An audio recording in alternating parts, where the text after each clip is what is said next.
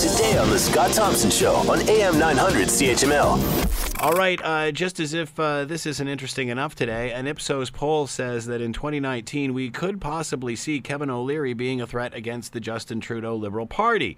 Uh, this is as a result of uh, these results are from a new Global TV Ipsos uh, Reid poll, uh, which has, I guess, with these leaders running, a very close race. To talk more about all of this, the Vice President of Ipsos Public Affairs, Sean Simpson, and he is with us now. Hello, Sean. How are you today?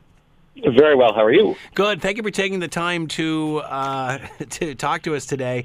Boy, uh, you know these polls are becoming more and more interesting as uh, time goes by. Uh, first of all, uh, tell us what uh, the results of this one are and how close these these two leaders are if they were mm-hmm. to run. Mm-hmm. Well, the first thing I should say about the poll of, of uh, Canadians is that, in fact, it is a poll of Canadians, not of um, Tory members. So mm-hmm. uh, we we have no sense, uh, aside from how familiar people are with the candidates, who will win the the Tory nomination. I should say that right out out out front. However. We tested some scenarios to see how some of the frontrunners uh, might fare against Justin Trudeau in a general election. And the results of this survey show that if Kevin O'Leary were the leader of the Conservative Party, the Liberals would receive 38% of the vote compared to the Conservatives who would receive 37% of the vote. So it looks at this early juncture. If O'Leary were to win the leadership, he could mount a significant challenge to the incumbent Liberals during the next election. Uh, surprising this is happening at this stage. What does this? What do these numbers tell you? Well, I mean, the numbers tell me that there's there's a significant advantage to to name recognition. For example, uh, Maxime Bernier's name recognition, only about a quarter of Canadians are, are familiar with who he is. I mean, he was a cabinet minister uh, twice. Um, and uh, in a head-to-head matchup against O'Leary, uh, he's behind. Sorry, against um, uh, Justin Trudeau Liberals, he's behind by 14 points. Kelly Leitch, whose familiarity is even lower, is behind by 16 points uh, in a head-to-head matchup against the uh, the Liberal government. So uh, O'Leary comes into this with some star power. Uh, people have a, a, decent sense. A majority of Canadians say that they're familiar with, with who he is. Um, so even though he's a he's an outsider, it's not in the same sense as Ignatieff is because uh, nobody knew who he was when he when he came in uh, into the, the race of the leadership uh, for the Liberals.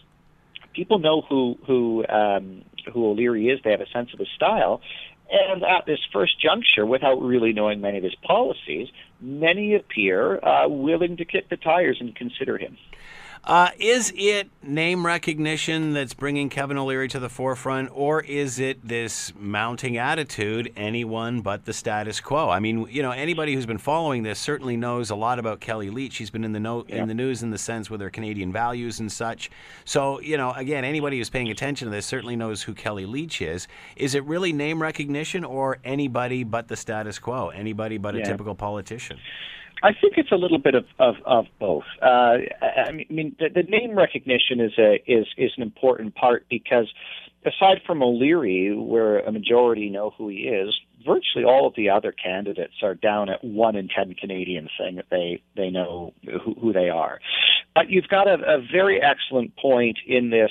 Um, disruptive anybody but the status quo. Um, even though Justin Trudeau's approval ratings are close to 60%, which is still very high for a, for a government who's been in power for over a year, um, if we just broaden our context and look at what's happening around us, We've seen a, a, a disruptor elected in uh, in in Donald Trump, of course.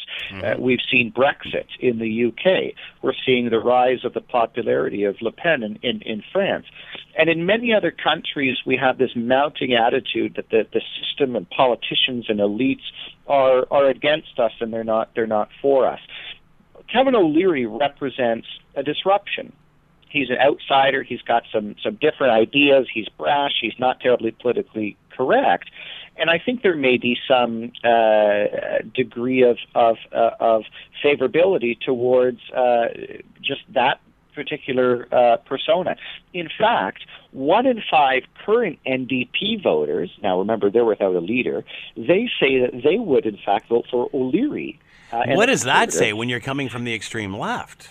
Yeah, well, and I think these disruptors aren't on the traditional political spectrum. Uh, Donald Trump, yes, he ran under the Republican banner, but I mean, the, the Republicans don't particularly like him. They're, they're willing to work with him, but he, those those traditional um, labels don't apply to these people. And O'Leary may be a conservative, although I suspect that if the opportunity were for the Liberal Party, he, he may have just been uh, as interested in, in mm-hmm. running for the Liberals.